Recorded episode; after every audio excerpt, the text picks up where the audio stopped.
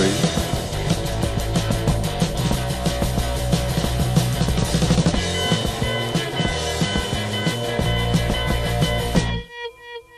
Hello, and welcome back to the Rough Trade Edit podcast. This week, I'm thrilled to have Squid guest on the show. Their debut album, Bright Green Field, was released this past Friday and simultaneously crowned Rough Trade Album of the Month for May.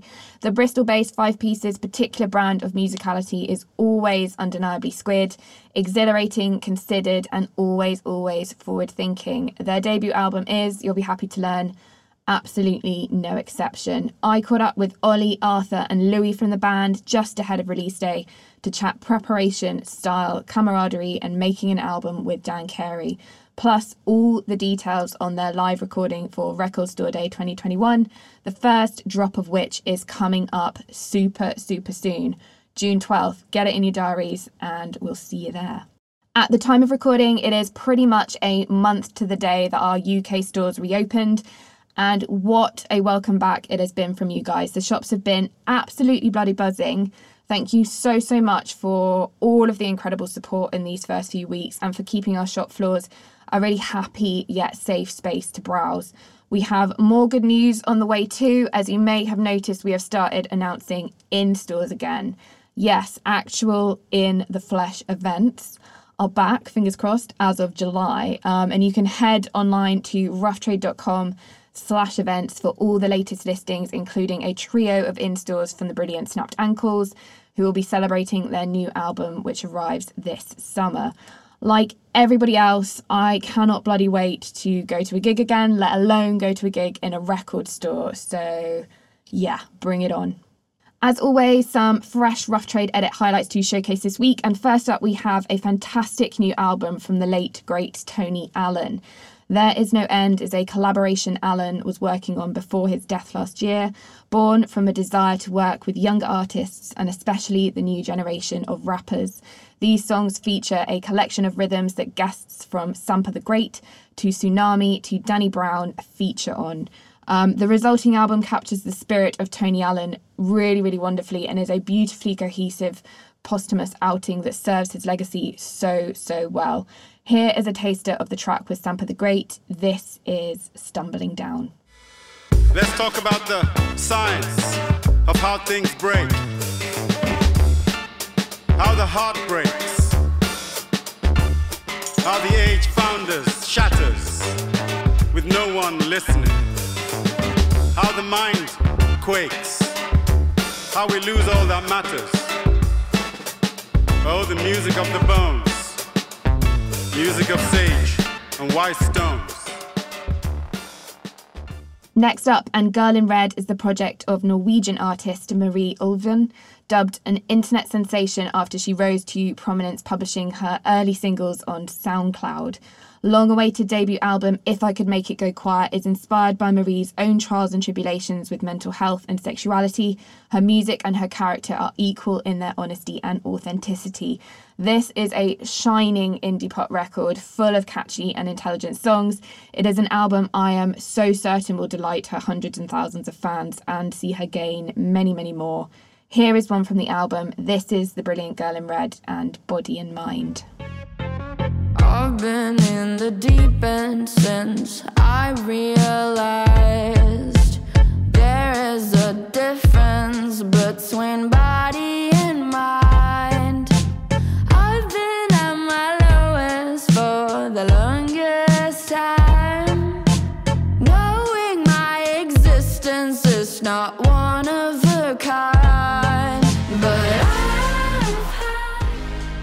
Next, an Alfa Mist is one of the driving forces behind a young and vibrant scene of UK musicians who have taken on jazz as their musical narrative. With his new album, Bring Backs, the producer, self taught pianist, and rapper takes us on a sonic trip back to his beat making past on the streets of East London through the depth and musicality he discovered composing and playing jazz. This record has been a really, really big hit with Rough Trade staff, and one I am so, so sure will be on many a best of the year list come December. It is such an immersive, engaging, wonderfully woven album of songs that sit so seamlessly alongside each other. Um, if you are a newcomer to the more contemporary jazz sound, I would say let this be your introduction. It is such an effortlessly cool record. Here is one of my favourites. This is Alfa Mist and Organic Rust. Serious face, cause it's really a race. Trying to stabilize while my health deteriorates. My fever leaves me in delirious state. Now I'm growing weary of fakes. Here to replace, they cheer me and wait until they hear a mistake. I don't wanna lose my drive, so I'm steering away. Plus, I got a call saying that a period's late. So I'm opening my calendar and clearing the dates. It's fate, I'm just a battler, too black to be tattered up. A hunter and gatherer, lunge if you're bad enough. Finally, this week, and hailing from Essex, Dodie started out her career uploading songs to YouTube. And then, some nine years and millions of views and streams later, she releases her eagerly anticipated debut album, Build a Problem. Her affecting and intimate writing and singing style has seen her gain a huge dedicated audience, and this album delivers on all the promise of her early EPs with complex and charming songs drenched in her sweet and sophisticated folk pop. Here is a really, really lovely one from the record. This is Dodie and Rainbow. I was not to be trusted.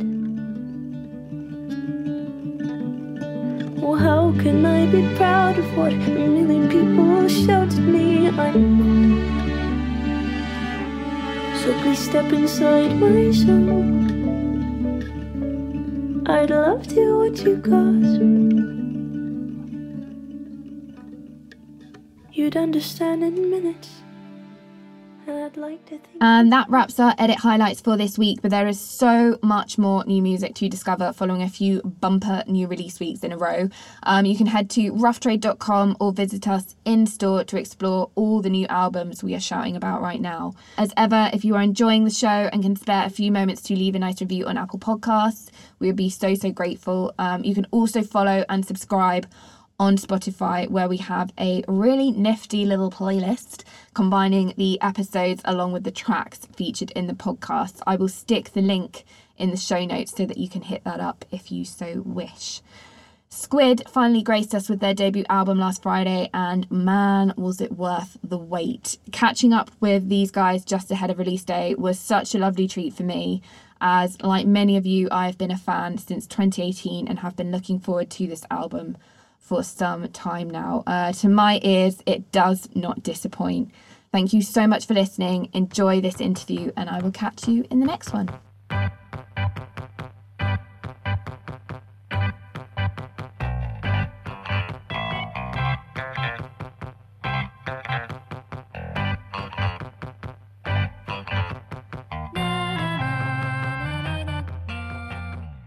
Welcome to the Rough Trade Edit podcast.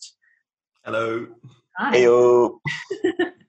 Um, I just want to say first up a huge congratulations on your debut album, and obviously we feel it is so fantastic and so fantastic in that we have crowned it our album of the month for May. Yeah, So thank you very much. Thank you. you're welcome. We're so so excited to have it as our album of the month. I think we've got a Rough Trade exclusive red vinyl edition, I believe it is, which is pretty nifty and selling very fast as we speak.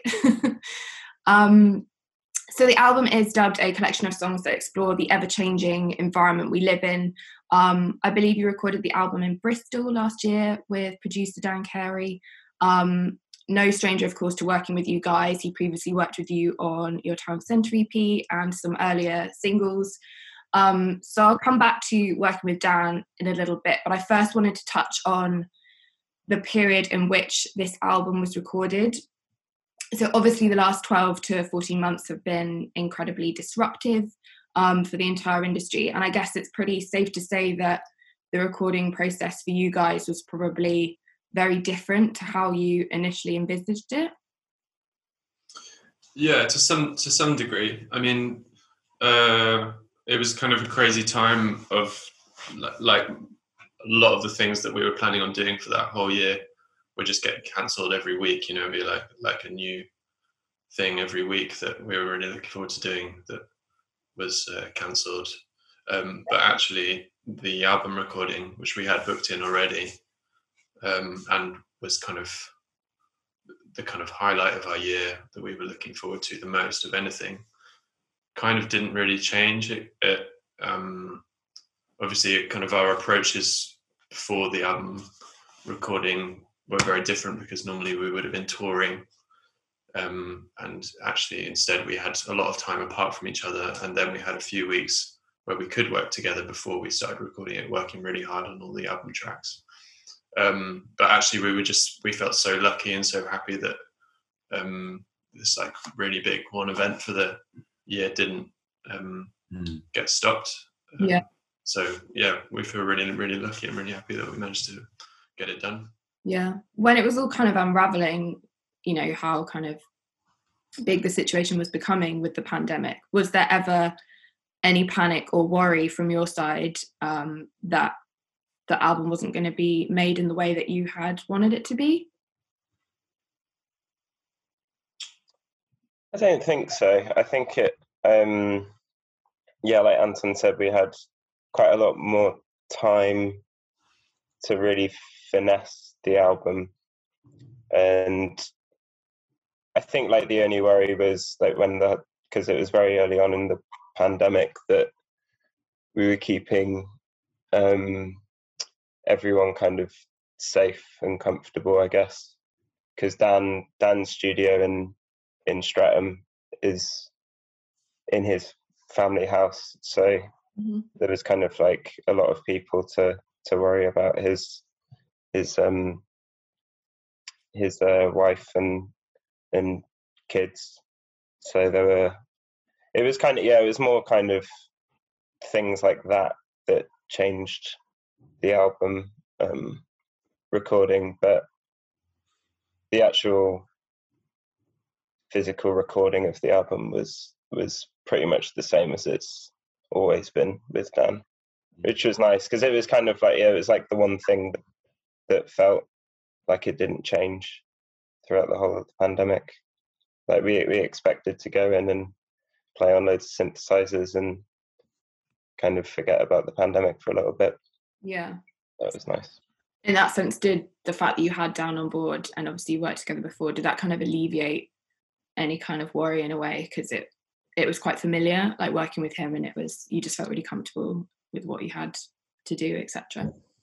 Yeah, definitely. Like there were moments where it was just you did kind of forget what was going on because you were just kind of in the zone, I guess. Mm. Just doing doing what we've done before with Dan. It's really nice. Yeah.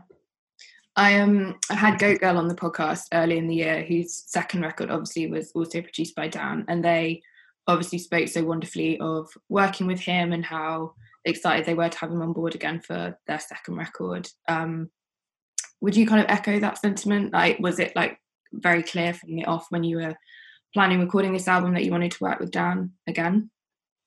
I think so. We um we'd worked on on a Sludge and Broadcaster kind of double A side single earlier on in 2020, and we were kind of toying with the idea of of you know whether it's possible to do an album in the same year, um, and it kind of became quite clear when we were doing that that it was.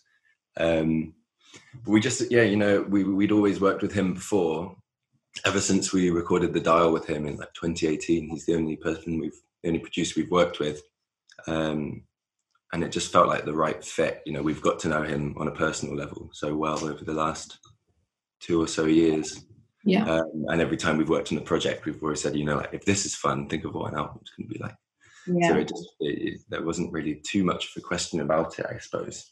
Um and yeah the familiarity like ollie said you know coming into his family home is so so important i think. It makes up what makes the recording process just such a nice friendly one. And when we were working with him on bright green field we'd finish in the evening and he kind of like knows everyone on his street as well so he'd get like the pizza guys over from the shop opposite the road to come over with tables and chairs and we'd sit outside and yeah it just felt like a really kind of uh, sort of friendly bonding experience as well as it was a musical one Yeah.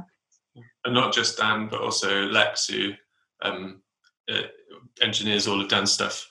Um, he worked on the whole record as well. So, and like he's just such a nice guy, and it's so amazing at his job. And him and Dan have such an incredible working relationship. Um, so yeah, he was like an incredibly important person in Mm. um, making this record as well. Yeah. Do you think I guess this is the first album you guys have made. Do you think having that kind of experience and that kind of family orientated kind of vibe to it just made it so much more less daunting in a way? Like, were, were you ever kind of was there any kind of nerves around recording a debut record? Is there do you guys grapple with any kind of level of expectation?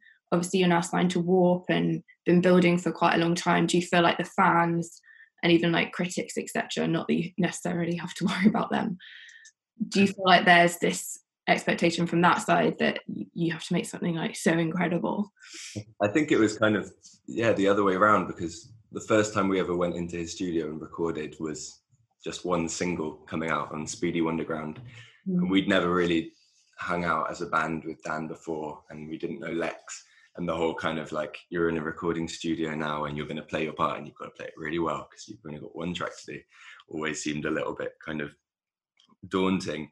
And then when we did the EP with him, we got to know him so much more. So by the time we are doing a full length album, I think it's kind of it was flipped on its head. I think maybe in a way we felt the least amount of expectation. Yeah. We, you know we'd grown to know him so well outside of just the recording process. Um, I think the expectation just really came from uh, ourselves. You know, like we were trying to attempt a lot more. There were a lot more songs, and I think we pushed our musicianship and musicality in ways that we we really thought we needed to do. Um, so yeah, maybe just the expectation came from us and and less so with Dan on the album. I guess like your music kind of I never feel that it's fitted into a particular box and kind of since you guys have emerged with those early singles it's been like super fascinating to watch you guys really like grow and experiment I wondered if there was an idea to kind of maintain quite an kind of abstract outlook from the beginning, and were you anyway cautious, um, kind of not to conform to any particular style or genre? I think, um, yeah, again, kind of echoing what Louis said, saying the expectation is usually from ourselves. I think we're always the we all, we're always very cautious of doing something that's kind of already being done in some ways. Um, so yeah, I think yeah, we're kind of our own worst critics in in some way. If like we yeah, if we're writing a song and then someone says, "Oh, that sounds like that tiny bit in that other song," we kind of just immediately go off it and kind of bin it. That's after a, a two second moment of maybe potential flattery. what what is it that you feel about your music and maybe particularly looking obviously ahead to this record coming out what is it about your music that you think connects with people um i guess particularly when you play live which is obviously when you're kind of in your element and where the music is probably best realized I suppose that's I don't know. I suppose it's not really for us to say. I think what we're trying to do is just have a lot of fun making and performing music um, in a way that feels exciting to us at, at every stage. Mm-hmm. Um, like the the writing's got to be fun, the recording of it's got to be fun, and we, we're performing it in a way that we find exciting as well. And those three things have always got to be kind of they don't have to be the same, but they have to have like really clear relationships between each other. Mm-hmm. Um, so that's kind of, in a nutshell, what our process is. Um, so I suppose, yeah, it's just for whoever enjoys it to say why they like that, but that's why we, we like doing what we do. We do, I suppose. Yeah does it kind of surprise you sometimes how the momentum is kind of gone and that you kind of obviously signed to warp and got a record and could you ever have kind of foreseen that like three four years ago or is yeah. it kind of, is it been a bit of a whirlwind yeah it's been, it's been absolutely crazy kind of, yeah you have to kind of pinch yourself sometimes i think but um we have yeah, kind of talking about last last year, um, we had so many like mad things planned. Mm. You know, like places we were going to go, um, and it, that we'd never even dreamed that we'd ever be able to do. I think well, I think I mean when when we first got managers, I think our ambition was to maybe play one or two shows in Europe, um, if if at all possible. Every now and then. Yeah, uh, uh, and and maybe do a UK tour one day. Yeah. Um, but you know, last year we were kind of planning tours uh, in in different continents, and um, that felt crazy. But then when everything got cancelled, it felt like, uh, yeah, reality was kicking back in. So it's kind of like, uh, of course we're not going to Japan. Yeah, Yeah, that was never gonna happen. that was never gonna happen. so um, in a way that Like, easier to, easier to deal with, I suppose. Yeah. Um, Mm. uh, yeah, but we we never ever dreamed that anything like this would ever happen. It was a long time, like after playing music together, that we ever considered ourselves a band. So like, um, yeah, ha- having this kind of momentum feels pretty special and pretty weird. Yeah. I guess like you touched on obviously talking about last year and everything that was planned and obviously subsequently everything that's been kind of cancelled or postponed. Um I was chatting to Black Country New Road at the beginning of the year, obviously ahead of their debut record, and we kind of spoke about this feeling of community and like even though it was a really tough year, there was a bit of a support network out there, in as much as you're all kind of in the same boat and dealing with the same challenges. Mm. Um, obviously, in any normal year, you'd have festival appearances, an international tour, like you mentioned, um, and kind of be riding that live circuit with everybody else. Do you feel like the absence of that has made you feel more isolated from your peers in any way, or would you kind of say that you've found ways to kind of continue those connections? Well, I think when you talk about community, it's so important, and we're really lucky that there's five of us in the band. And talking to Black Country, I'm sure they'd say the same with seven or eight people on stage. Um, we've kind of talked about and and wondered about how difficult it must be if you are performing, you know, as a solo act and you haven't yet managed to find, you know, support from a label or support from managers. So you had a whole kind of 2020 of of kind of doing it alone. So I think in the grand scheme of things, we don't feel like there's been too much of an absence of that from not having been on tour mm. because we've had a lot of people around us supporting us throughout the whole year and things. I mean, on a kind of community level, I think we already miss the important kind of atmosphere of when you are away on tour and you're seeing the same faces and then meeting new ones and then seeing new music and learning from those musicians that you see on a kind of weekly basis. That's where I think the kind of biggest absence has been um, that kind of intimate um, level of inspiration from seeing live shows all the time and making friends. Mm. But, yeah, we're, we're- I think in the grand scheme of things, we're, we're pretty lucky with the five of us. Yeah, yeah, definitely. Rather than it would be, I imagine it's probably been quite tough if you were just a, a solo artist or maybe didn't have, yeah, uh, much of a team around you. Um, and I guess playing live is such a huge part of your identity as a band and kind of how you evolve and kind of grow your music. With the absence of it for such a long period, is there a bit of trepidation about going on stage and kind of performing songs that you either haven't played live much or even maybe at all to audiences. I guess some of the songs on the record you wouldn't have played to anybody. Mm, yeah. I think yeah, I think there's kind of like a nervous excitement about it because yeah, there are a lot of songs from the album that we haven't played and they're quite like a not all of them are kind of as as raucous as as some people might remember us. So it's kind of it'll be strange going back to playing gigs and then playing these kind of softer kind of songs, I guess.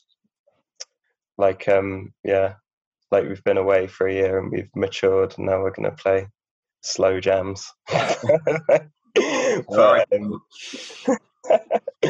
but um no, I think I think we're all just really excited. And it's kind of also the thing like people are people have missed gigs so much they'll they'll take anything. So we can we can be as terrible as we want. Do whatever we want in the perfect position. But we're also playing like the first tour back is all these small venues kind of off the beaten track around the UK. Um, we're going to places like Falmouth and Bexhill and you know lots of small communities that I think have been really missing out because where you're kind of like a village or a town and you don't even have that kind of ability to you know often be able to walk down the road and and be in a place where you feel like you're kind of experiencing you know m- music when it's being performed in like a park or something so Yeah. when we when we go on tour i think it's going to be nice for us as well because we're kind of easing back in in these little venues i think some of the capacities because it's socially distanced is going to be so tiny so therefore it will be pretty intimate as well Yeah. and hopefully for those people attending in different communities around the uk it will be a really nice experience because yeah there's not always kind of bands that come by those those ends Yeah, that's such a nice idea, actually. And I guess probably for most people, the focus has been reach as many people in one hit as possible when you're kind of touring again. So that's, yeah, such a nice idea to kind of hit those lesser reached communities and give them community. That's really exciting. Um, you did play, uh, I'm going to bring up Records Store Day because you obviously recorded a live to vinyl session for Records Store Day um, this year, which I think was two tracks um, from the new album, um, one of which was broadcast on Six Music, which was awesome. I listened to it, it was really great. But was it pretty nerve wracking doing that? Like, not much room for error, sort of thing? Or did you just kind of go with it? Uh, it was pretty nerve wracking.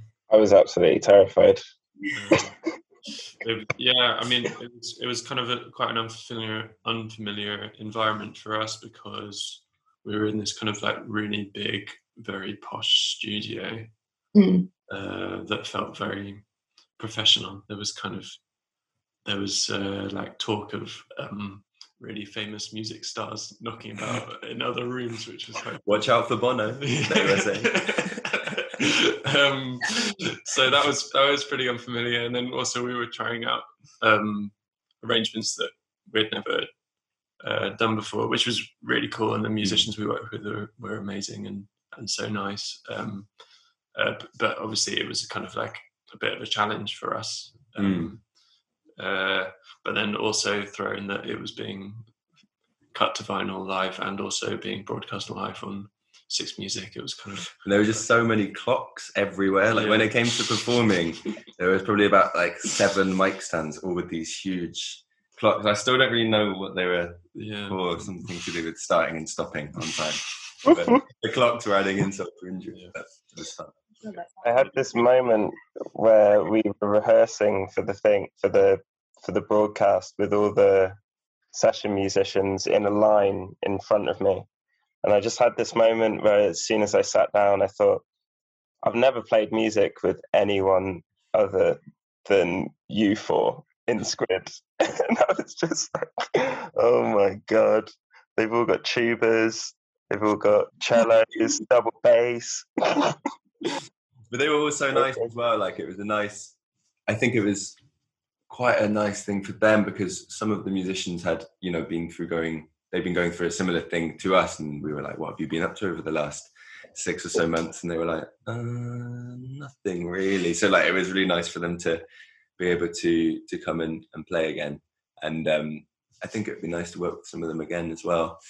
There was um, there was just a really nice kind of point where we we were arranging kind of these parts in a way that we'd completely never done before um, because we were doing the, the brass section and the string section separately. And when it came to kind of putting them all into the same document at first we were like oh my god what what have we done? This is so this is so strange. But when we heard it played by real real musicians who can play their instrument very well it suddenly kind of all came together. Yeah. Did it kind of inspire you maybe to, yeah, sort of thinking beyond Bright Green Field, like what the future might hold and what you guys might kind of do next? definitely yeah.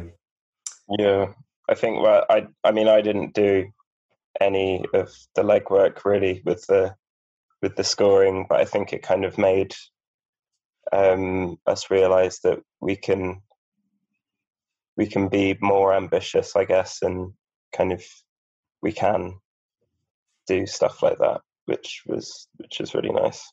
Mm. How much time did you have to prepare for that? Who, and whose decision or idea was it to kind of make that? Well, when we were recording, because it was two tracks from the album we did, it was the track 2010 and documentary filmmaker. And when we were at Dan's last summer recording, we were kind of thinking there and then when we were cutting for the album versions, like these would be so nice to take them into a world where there's extra musicians. And especially 2010, we always thought, you know, because musically for us, it was quite a it was quite a, a, sort of pivotal piece of music because we were starting to confuse ourselves in the writing process in a way that we hadn't done before. So we are like, let's confuse ourselves more and, and do some arrangements for strings. So um, yeah, we I guess we had a kind of like almost a year to sit on it, but it was only up until about three weeks before we kind of decided we were going to do it, and just slowly worked on little ideas. Some of some of the ideas that were in the album version, and some that were totally new, and then just kind of. I think I had one sleepless night the night before we recorded, just being like, "Oh my god, I hope the musicians don't hate us for giving giving them bad scores, but they were all cool." well, I'm really excited for it to come out. I'm sure they will not hang around for long. I think it's the second um, record store day drop that it's coming out, isn't it? So yeah, that's going to be a real highlight. Um, you mentioned that some of the tracks on Bright Green Field, you know, the pace is is slower and not quite, kind of as maybe as fast as some people have sort of experienced from your previous singles and things. Was that was it quite important when you were making this record that you wanted to change things up a bit and not kind of continue to make stuff that maybe people would either expect or you know that was too similar to stuff that you'd done before did you want to go in quite a different direction with some parts of it i think we were really conscious about the fact that we were writing an album and uh, we wanted it to have like an interesting and clear narrative throughout the whole thing which um, we felt it wouldn't you know it wouldn't have made sense if it was like one thing the whole way through for us. And and we're kind of naturally drawn to paradoxes and um, kind of eclecticism anyway so um, yeah we were quite keen for the album to kind of snake through different feelings and different places um, and that that kind of happened quite naturally without us kind of needing to talk about it too much or or um, uh, make really clear decisions about exactly where things are going to go when. Mm. Um, yeah. Did you have quite a lot of material? Did you have to kind of drop much from the record, or do you was it kind of quite easy to kind of select what was going to be part of that three theme as you mentioned? I think we had all the we didn't have any kind of spare songs or anything. We kind of just wrote all the songs and um, knew that that was going to be the album. Um, yeah, yeah, we kind of had no no fat to trim really. Mm. I think that must be yeah. Kind of never thought about what would have happened if we'd had too much, but mm. we would have been able to feel so kind of attached to the finished thing in the same way because it would feel like if we'd done technically too much, if we had an hour and a half's worth of music and had to trim off half an hour, it wouldn't be cohesive because the whole point, I think, with with us when it comes to writing an album is just every every kind of little thing in its in its right place. Yeah, I, th- I think we sp- spent most of our time like just working rather than like getting a bank of songs and then picking the best ones. We had the songs that were going to be on the album, and then we just like worked really, really hard on all of them individually mm. uh, and as a collective to to kind of. There was a lot of, I suppose, the fat trimming would have been in the individual tracks and getting rid of mm. sections that we didn't need and things, and uh, just making sure that every bit of every song was there for a reason. Um, yeah. So uh, yeah, I hope we did that. Yeah. It's something that's always really interested me, like how you know when an album is finished. Um, and I guess it's different for every band, for every artist. But um, sounds like you guys have probably got it pretty spot on if you were kind of quite concise with the song that you had, etc. Yeah, I mean there is a there is a um a Google Drive folder with so many iPhone recordings of so many different snippets of songs that never made the cut.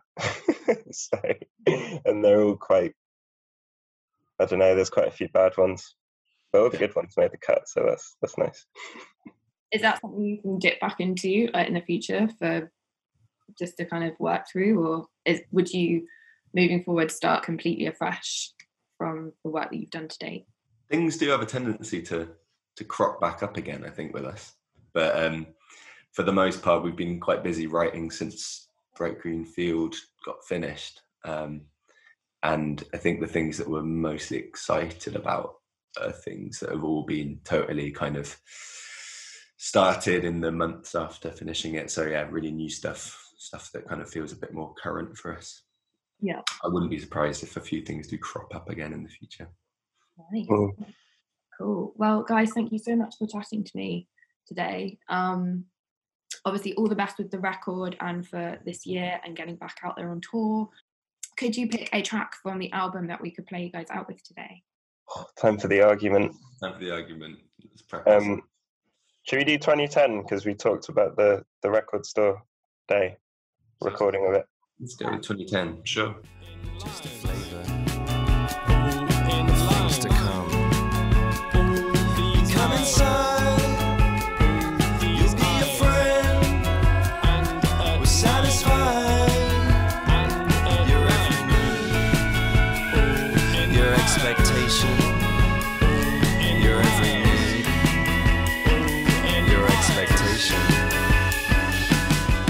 Reviews and subscriptions help to support what we do, so if you like what you hear, then please rate us on iTunes.